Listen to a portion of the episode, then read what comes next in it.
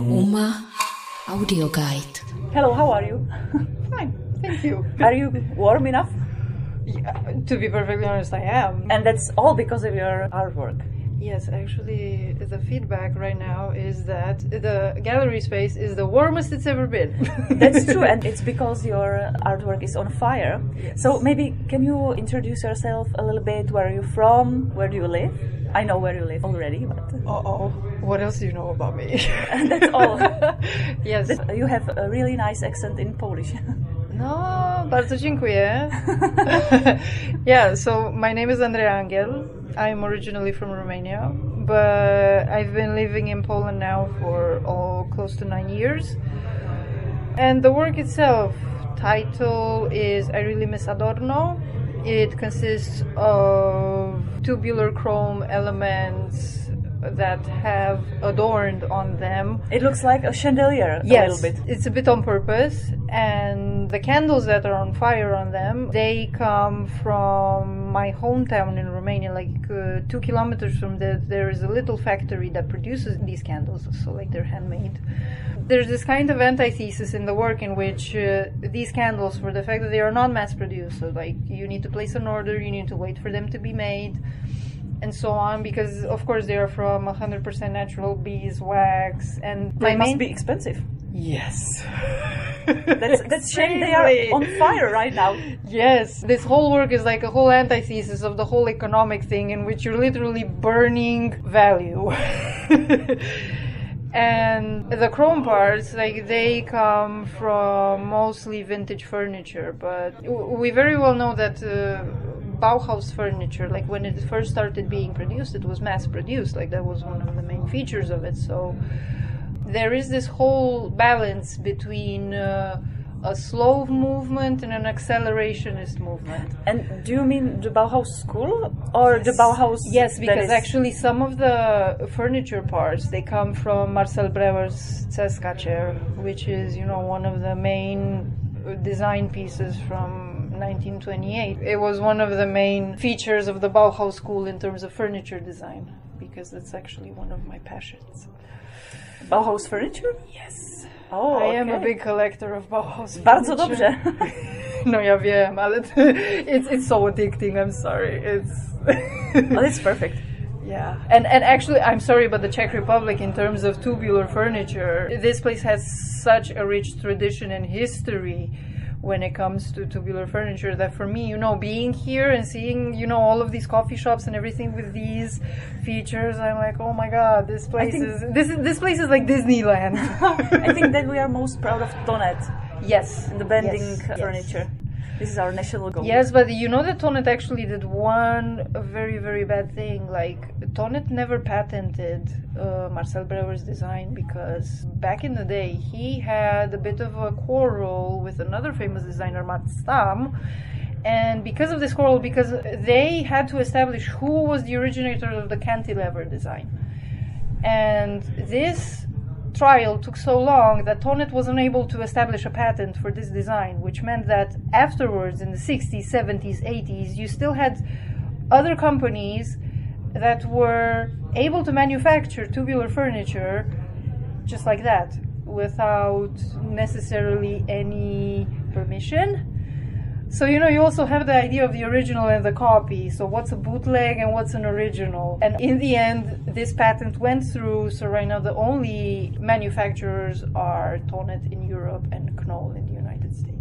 Okay. And could you tell me more about the lion that is lying on the Yes, the lion, and the, the uh, expensive wax is dripping, Dripping on, him, yes, it's actually making him blind because he's positioned in such a way that the, the wax unfortunately drips on his eyes.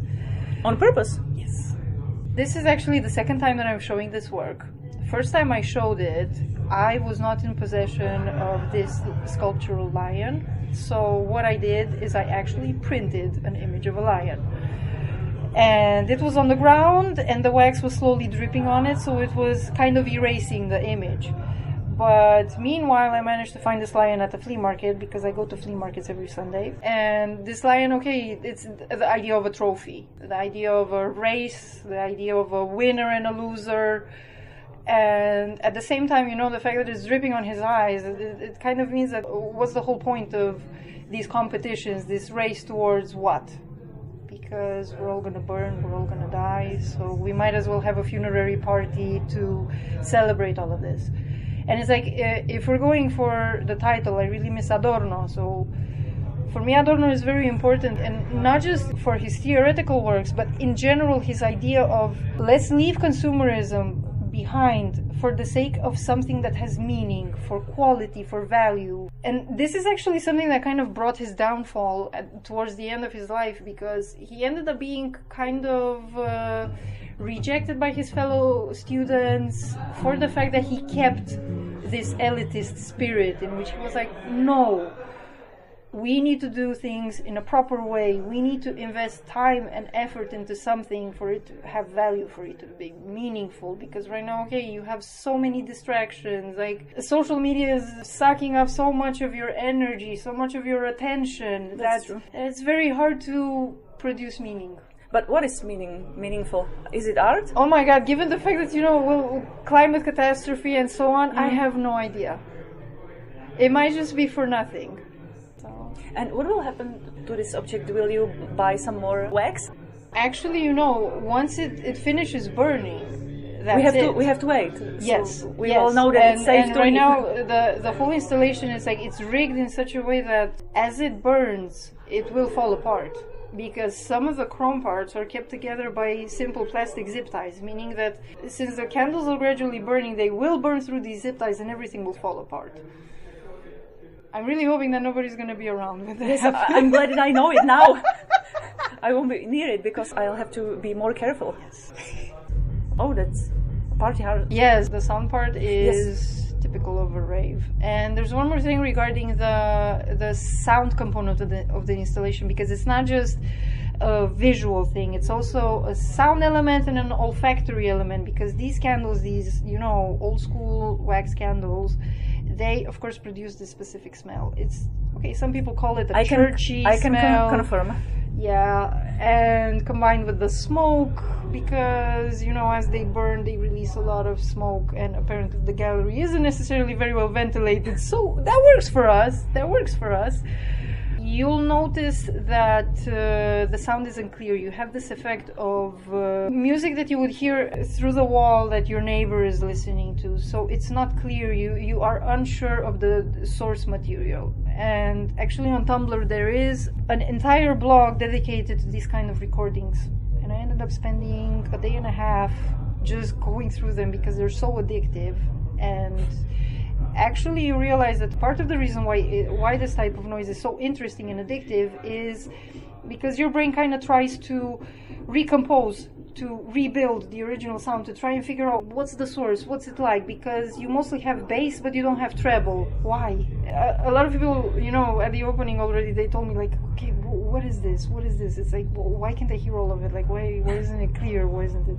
And of course it's rave music because there is this meditative element to, to the work itself. Like it's supposed to make you stare at it for a long time, and apparently it Because works. it is hypnotic. yes, mm-hmm. yes, and you you can correlate this with both a spiritual church-like experience because people go to church to have this let's call it an aesthetic experience but from a church point of view because you go and you pray and this gives you this experience.